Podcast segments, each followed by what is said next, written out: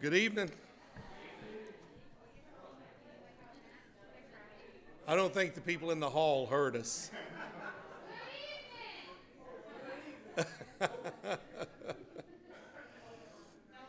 No, they still didn't hear us? All right. They don't understand the pressure you got on a timeline, do they? It's all good. I like fellowship, or as Clint says, fellowship. Fellowship is always good. Well, good evening. I'm glad everybody is here tonight. I'm not going to take a whole lot of time in introductions. I want to give Brother Kenny plenty of time to express himself, but as I shared with you all last Wednesday, I spoke to Brother Kenny several weeks ago and asked him if he'd like to share with us on a Wednesday night. And it's a good environment to do that. And so he's going to share Psalm 22 with us, and or as much of it as he can. And so you pray for him. And then, of course, when he is finished, we'll have our prayer session tonight. Tonight is missions night, so we'll pray over our missionaries. And we appreciate you being here, Brother Kenny. Come ahead.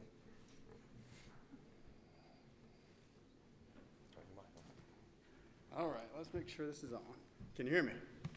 Can you hear me? All right, there we go. First off, let me say how excited I am about this. This is just a show of hands. Is this anyone else's favorite chapter in the Bible? Okay, this is my favorite chapter in the Bible. So hopefully by the end of this, you will understand why and you will agree with me. And I'm going to try not to, I think maybe this guy might be. Okay, so what I would like to do is I would like to start by explaining something. If you guys didn't know, the Geneva Bible was the first Bible ever produced that had chapter and verse.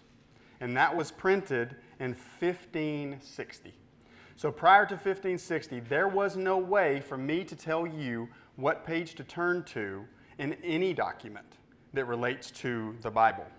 So with that in mind, I would like for us to turn now, with the convenience of chapter and verse, to Matthew 27 first, before we go to Psalm 22.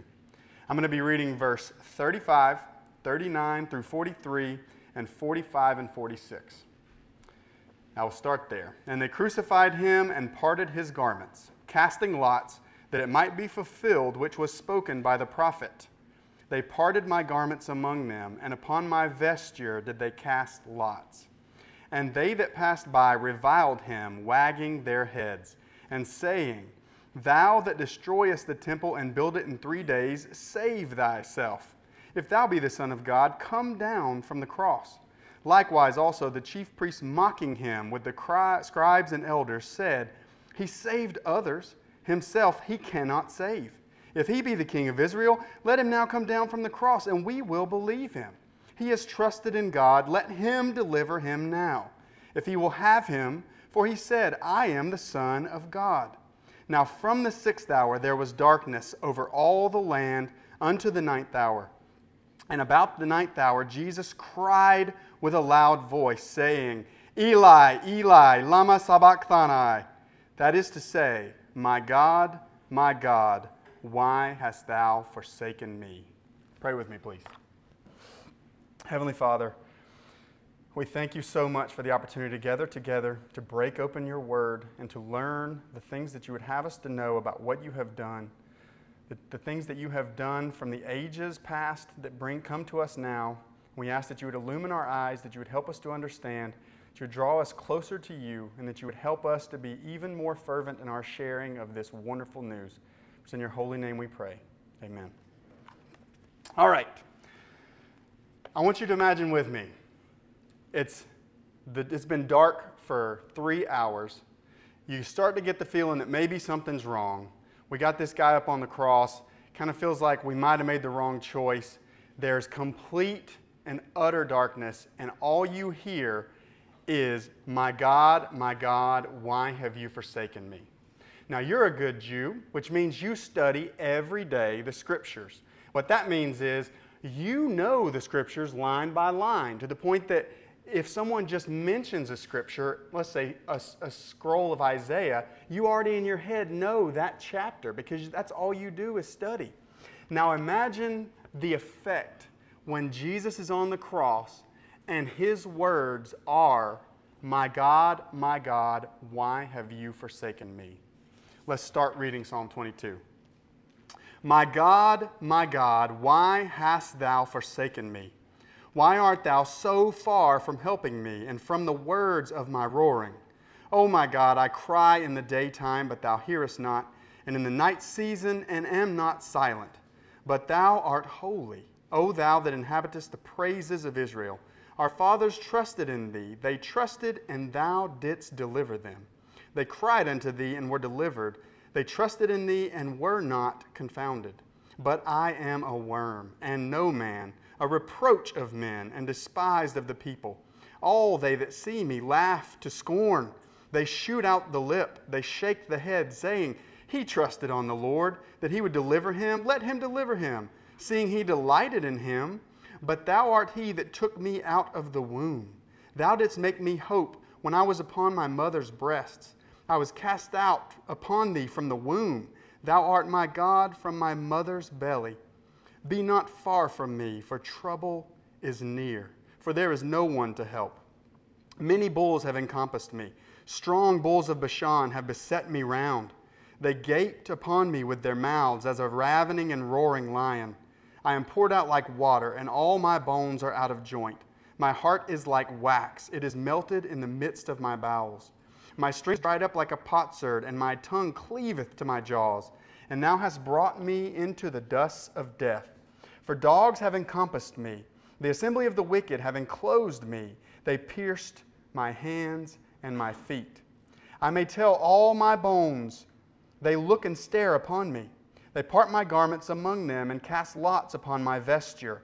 But be not thou far from me, O Lord. O my strength, haste thee to help me. Deliver my soul from the sword, my darling, from the power of the dog.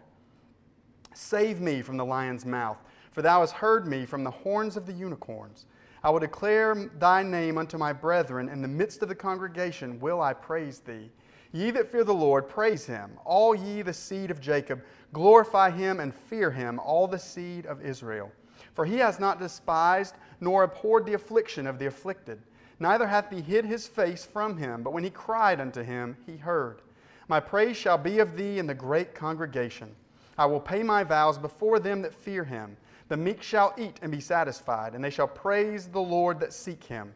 Your heart shall live forever. All the ends of the world shall remember and turn unto the Lord, and all the kindreds of the nations shall worship before thee. For the kingdom is the Lord's, and he is the governor among the nations. All they that be fat on the earth shall eat and worship. All they that go down to the dust shall bow before him, and none can keep alive his own soul. A seed shall serve him. It shall be accounted to the Lord for a generation. They shall come and shall declare his righteousness unto a people that shall be born, that he hath done this. I wonder how many of y'all are glad we didn't have to stand for that. Man, that was long. All right. I would love to suggest that people read this psalm and just ask them if it reminds them of anyone. I do this as apologetics. I say to people, without sight unseen, read Psalm 22 and just see if your mind is conjured to anything. And almost universally they say, well, that's clearly about Jesus. What they don't know, and what if any of you don't know, is that this was written by David. This is a psalm of King David, and it was written 1,000 years before Jesus walked on the earth. I tried to get something to help you guys think about what that means. In the year 1022, the Battle of Svendax occurred, in which the Byzantine army under the Emperor Basil II defeats the Georgians at Svendax, or modern Turkey. King George I is forced to negotiate a peace treaty which ended the Byzantine-Georgian wars. I don't know if that conjures to you guys how far out we're talking about, but that's like what I picture people with armor and swords, and it's probably even further than that. Imagine if we found a letter from that time that described someone getting an email, checking Google, doing the things that we do every day. This is the equivalent of what David has done. David has described to the letter what crucifixion is, but that's not all. This was written 600 years before crucifixion was even a thing. They did not know what crucifixion was when David was alive. So he wrote this without understanding anything about what he was writing. So scholars agree that there's no event that has occurred in David's life that would explain why he wrote these things. So if we look at Acts 2, 29 and some of 30, and I'll read it to you, you don't have to go there, we see that, "Men and brethren, let me freely speak unto you of the patriarch David, that he is both dead and buried, and his sepulchre is with us unto this day." This is the important part. "Therefore, being a prophet," what do we know about David? He was a prophet. He was a prophet because he wrote what was to come when Jesus was on the cross. This is the example of that understanding in Acts. With that in mind, now I'm going to read 1 Peter 1, 10 through 12, in which Peter is speaking to us about what the prophets did. And he says, this is the NASB, because I don't have a King James and I wrote it in here. "As to this salvation, the prophets who prophesied of the grace that would come to you made careful searches and inquiries." I like to picture in my head the prophets writing, and they have no clue what they're writing. They're writing and they don't know why. "Seeking to know what person or time the Spirit of Christ within them was indicating as he predicted the sufferings of Christ and the glories to follow. It was revealed to them that they were not serving themselves." They did not know what they were writing. They didn't know why it was being written. "But it was written to you in these things which now have been announced to you through those who preach the gospel to you by the Holy Spirit." So think about that. David is writing. Let's imagine someone comes in, "Hey, what you written there?" "I got no clue." You look at it and it is very, very strongly worded. Let's look and see what it says. The psalm is divided into two parts. The first is a psalm of lament. That's verse 1 to verse 21. The second is eschatological, which means the end times, a suggestion of what is to occur. We will discuss the pivot point where it becomes a song of jubilation when we come to it. This is what I would like to read from the Believer's Bible commentary, and this is, in my opinion, what sums up Psalm 22. "Approach this psalm with the utmost solemnity and reverence, because you've probably never stood on holier ground before. You have come to Golgotha, where the Good Shepherd is giving his life for the sheep. For 3 hours the earth has been enveloped in thick darkness, and now Emmanuel's orphaned cry echoes through the universe. My God, why have you forsaken me? Why art thou so far from helping me and from the words of my roaring?" Here, Jesus has had the sins of the entire world placed upon him. And God has forsaken him because of the wrath and the judgment that is being poured out upon him. Our wrath, the wrath that was due us, that was placed upon him in our behalf because of God's love. Verse 2 continues, "O my God, I cry in the daytime, but thou hearest not, and in the night season, and am not silent." Notice the use of the word night season. That, if you recall Matthew 27:49, it says, "Now from the 6th hour there was darkness over all the land unto the 9th hour. This is the night season, the darkness of despair. Why is all of this necessary? Verse 3 continues, "But thou art holy, O thou that inhabitest the praises of Israel." The truth is that the love of God demanded that the wages of sin be paid. God's love provided what holiness demanded, that sacrifice on the cross that this 1,000 years previously is describing. Here, Jesus is dying as a substitutionary sacrifice necessary to bridge the divide between God's holiness and our sinfulness. Chapter 4 says, "Our fathers trusted in thee, they trusted and thou didst deliver them. They cried unto thee and were delivered, they trusted in thee and they were not confounded." You know, the important thing to take from this is God never broke a promise. They trusted and he delivered. And what this is pointing to is that Christ was the truth to come. Genesis 3:15, the Proto-Evangelium, was pointing to Christ.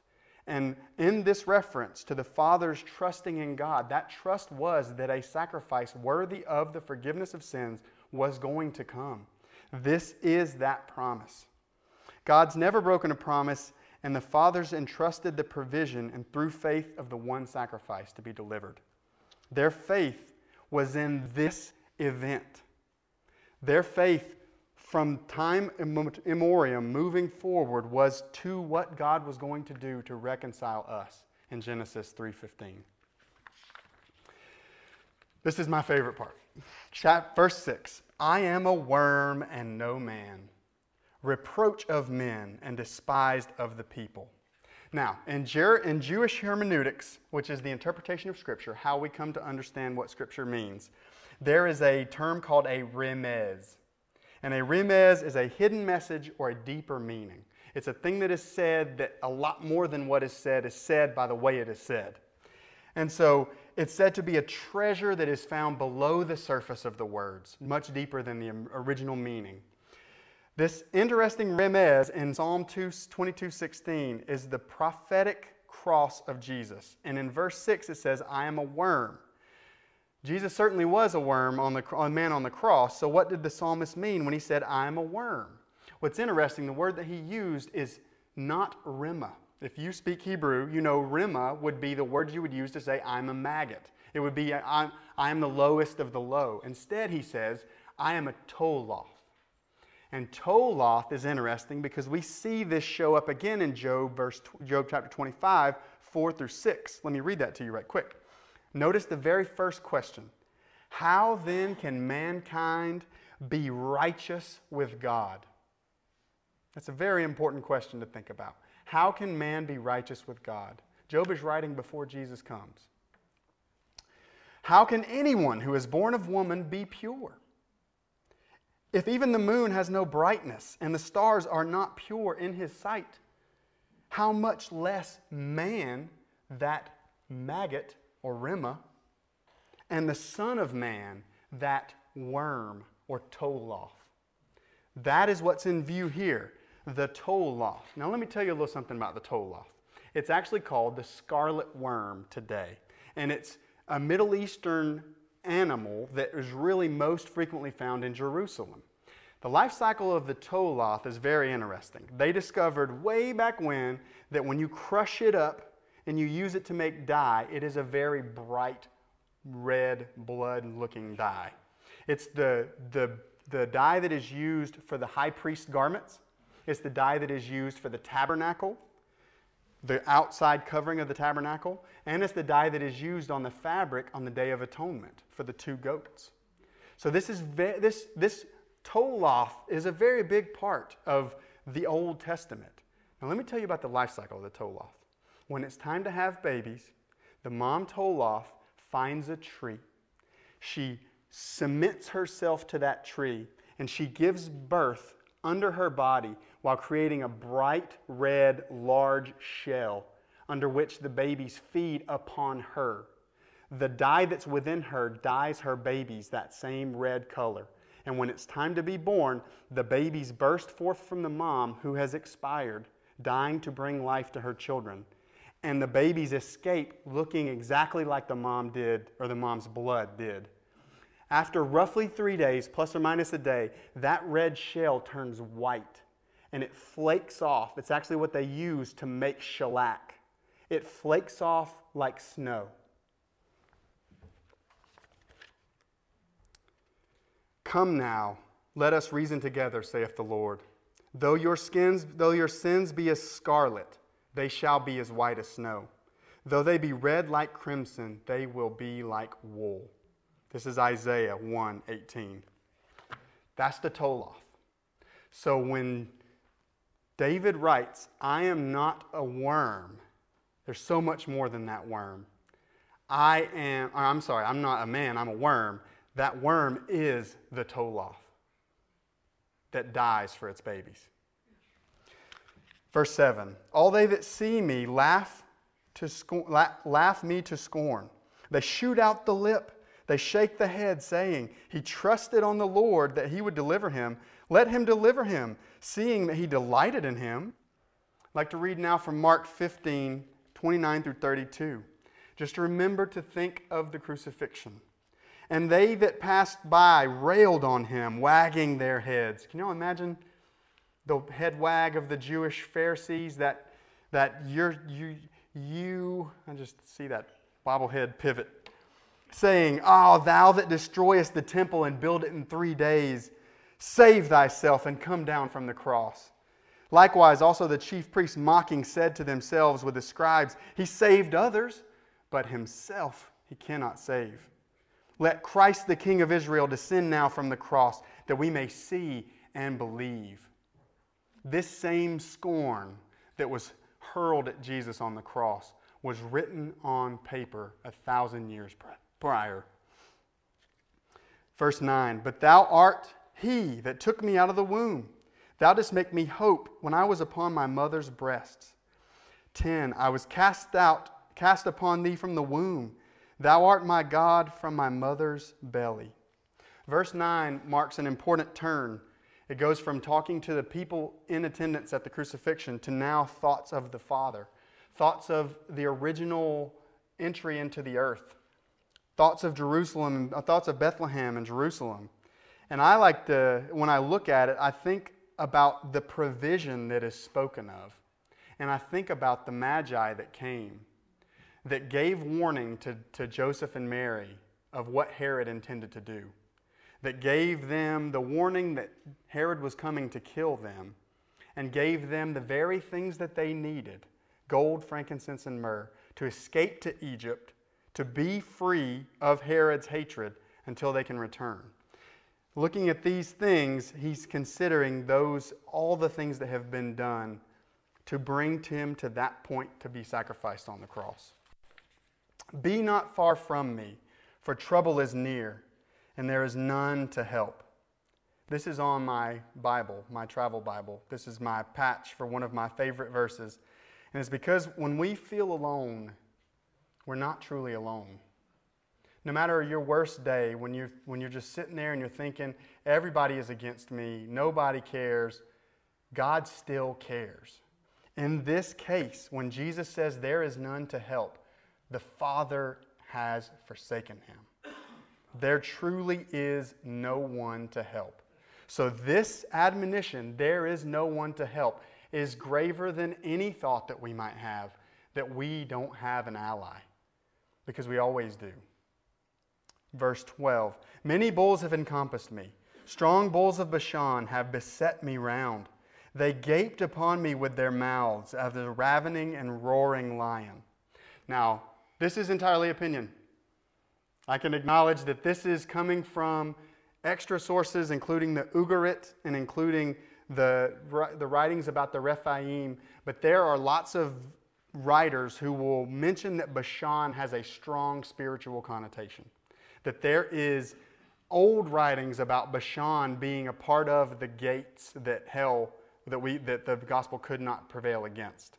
And in this case, I believe that there is an unseen aspect to Jesus' crucifixion that involved things that we can't see. And that one of those things were the evil spirits who thought that from the very beginning, who inspired the killing of the firstborns, all the ways that they tried to stop Jesus from coming and fulfilling the Proto-Evangelium, Jesus sees them now opening their mouths and growling at him, celebrating that this whole time what they've been trying to do is to kill Jesus. And they finally accomplished it. If it's not that, then it's the Jewish leaders. They're roaring lions. They're excited to kill him. There is a book called The Unseen Realm by Dr. Michael Heiser. I don't recommend everything that's in it, but it does have some very interesting Hebrew studies of Bashan. So if you have any interest in learning about Bashan, that would be my recommendation. 14, "I am poured out like water, and all my bones are out of joint. My heart is like wax. It is melted in the midst of my bowels." I will read now from John 19, verse 34. "But one of the soldiers with a spear pierced his side, and forthwith came there out blood and water." Now that is interesting because doctors have identified that during crucifixion, the shoulders are dislocated as the weight of the body pulls the arms down. And trust me, as someone who was on the fake cross a couple months ago, it is terrible. I was not even nailed to it, and it's terrible.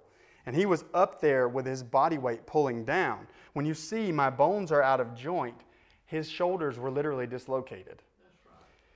This is an excerpt from the National Library of Medicine, if you can believe it. On the cross, the workload of the heart was greatly increased due to multiple factors, but primarily the increased effort necessary to breathe. This resulted in a rupture of the free wall of the heart, which caused Jesus to cry out in a loud voice and die. This cause of death is confirmed for us by the sword pierced to the side, which resulted in the flow of blood and water. That water came from the surrounding of his heart. In effect, that was a brief and legitimate post-mortem exam. That is what is written in the National Library of Medicine. Thus, the heart is like wax is a reference of the bursting of his heart, and that he is poured out like water proved to be prophetic. John 19:28 says, "After this, Jesus, knowing that all things were now accomplished, that the scripture might be fulfilled, saith, I thirst." What scripture might be fulfilled? Verse 15. "My strength is dried up like a potsherd, and my tongue cleaveth to my jaws. Thou hast brought me into the dust of death." When your tongue cleaves to your jaws, it is because you thirst. Yes. Jesus said, "I thirst," fulfilling another one of these prophecies directly. In the psalm here, the author has died. That's kind of why we think it's probably not David that it's talking about. It's not a light ailment. This is terminal. This is into the dust of death. I am dying. Again, nothing like this ever befell David, in spite of all the things that he went through. Verse 16, "For dogs have encompassed me. The assembly of the wicked have enclosed me. They pierced my hands and my feet." Recall Matthew 15, verse 26. Jesus says, "It is not right to give the children's food to the dogs."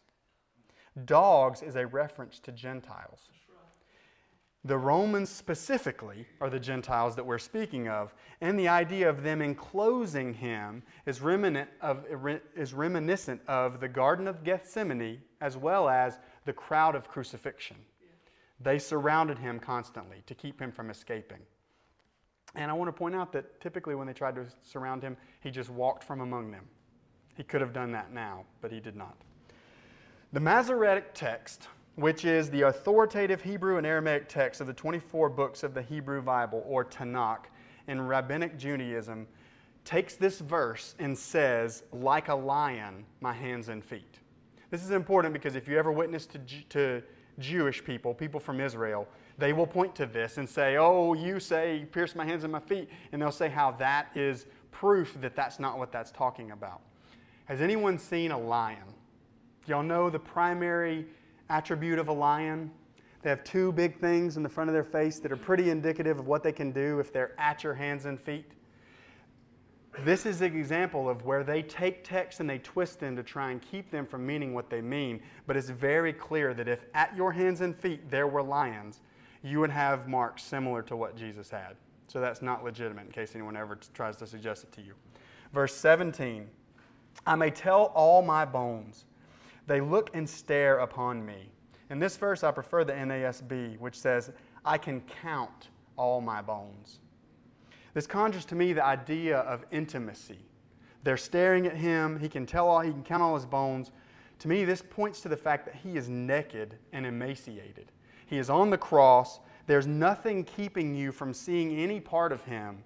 He can count every bone, and they stare at him, suggesting the feeling of exposure and shame that is associated with this way of death. Verse 18. Read with me John 19, 23 and 24. "Then the soldiers, when they had crucified Jesus, they took his garments and made 4 parts, to every soldier a part, and also his coat. Now the coat was without a seam, from shoulder to feet, woven from the top throughout. So they said, therefore, among themselves, let us not rend it, but cast lots for it, whose it shall be, that the scripture might be fulfilled, which saith, they parted the raiment among them, and my vesture they did cast lots. This is Psalm 22:18. These things, therefore, the soldiers did. 19 says, But be thou not far from me, O Lord, my strength. Haste thee to help me. Deliver my soul from the sword, my darling from the power of the dog. This is the last appeal to help. And in his appeal, the sword is representative of governmental power. This is speaking of the Romans and the power that they yield in capital punishment. And the dog is yet another reference to the Gentiles. Again, when David is writing this, imagine him writing about someone who is being circled and ensnared by the Gentiles. That much is clear. The Romans are the Gentiles. Just to point two scriptures that make the case for the Gentile dogs. Matthew 7:6 says, give not that which is holy unto the dogs. Speaking of the Gentiles. And Matthew 15:26 says, it is not meet to take the children's bread and cast it to the dogs. The good part about that is we know that her faith was enough, and he forgave her anyway. It's all about faith. 21, save me from the lion's mouth, for thou hast heard me from the horns of the unicorns.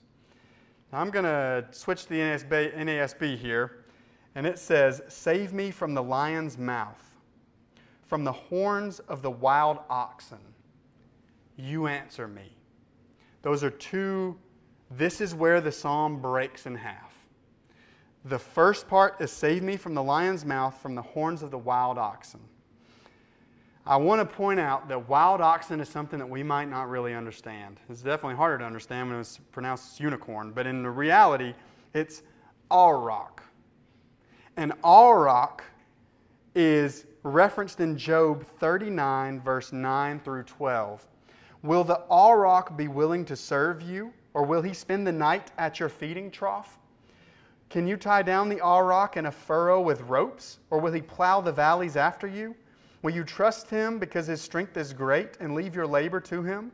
Will you have faith in him that he will return your grain and gather it from your threshing floor? When we think about the auroch and the horns of the auroch specifically, God is using the auroch as an example of something that cannot be controlled. Something that is so stubborn and is so headstrong and is so strong that man cannot exercise dominion over it. In that, the auroch actually was alive as recently as the 1600s, and it was said to be a bull whose shoulders were 6 feet high. Can you imagine a bull that's shoulders are this high? It's a massive animal, and this is what Jesus is referencing when he says, from the horns of the wild oxen. This is how treacherous, if you think about staring down a bull that is that big, this is the amount of hopelessness that exists. And also, in my opinion, when I look at it, I think of the fact that Jesus explains how headstrong that animal is in the face of the Jewish leaders, which this is pointing to, the lion's mouth and the wild bull. That is the Jewish leaders. They were so stubborn that they would not hear what was being said, just like God saying, can you convince this auroch to live in your feeding trough for a day? It won't happen. That's what it's pointing to. The lion is the Jewish rulers, and the reference to the auroch, when considered with Job, suggests considerable strength, peril, and stubbornness. The entire psalm here pivots from lament to jubilation. Between auroch and you answer me, the sufferings of the Lord Jesus are now forever past. His redeeming work has been finished. The cross has been exchanged for a crown.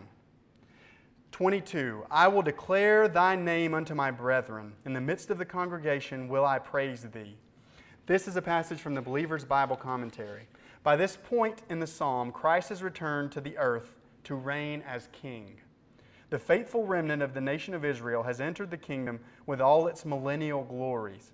The Messiah of Israel is ready to testify to his Jewish brethren about the faithfulness of God in answering his prayers in the first part of the psalm. Now, Christ praises God in the midst of the congregation. The next three verses give the substance of what Christ will say to redeemed Israel in the future millennium day. Ye that fear the Lord, praise him. All ye the seed of Jacob, glorify him and fear him. All ye the seed of Israel. For he hath not despised nor abhorred the affliction of the afflicted. Neither hath he hid his faith from him. But when he cried unto him, he heard. My praise shall be of thee in the great congregation. I will pay my vows before them that fear him. Now, in the last six verses of the psalm, there's a change of speaker. The Holy Spirit speaks, describing the idyllic conditions that will prevail during the peace and prosperity of the coming millennium. Verse 26, the meek shall eat and be satisfied. They shall praise the Lord that seek him. Your heart shall live forever. This is a blessing to those who love the Lord. The Spirit pronounces this blessing. May your heart live forever. 27, all the ends of the world shall remember and turn unto the Lord, and all the kindreds of the nation shall worship before thee. For the kingdom is the Lord's, and he is the governor among the nations. All they that be fat upon the earth shall eat and worship. All they that go down to the dust shall bow before him, and none can keep alive his own soul. The Lord himself will exercise dominion over the nations, and his power will be known to all from all ends of the earth. A seed shall serve him, verse 30. It shall be accounted to the Lord for a generation. They shall come and shall declare his righteousness unto a people that shall be born, that he hath done this. Christ's fame will endure forever. This one event, Christ on the cross, has split time in half. There is only before and after the cross. BC and AD. Forevermore, Christ's righteousness will be declared. This psalm ends with the words, that he has done it. This contains the exact same meaning as Tetelestai, the Greek rendering of Jesus' cry on the cross, it is finished. Thus, this psalm begins and ends with words from Jesus in the crucifixion. How fitting. Thank you.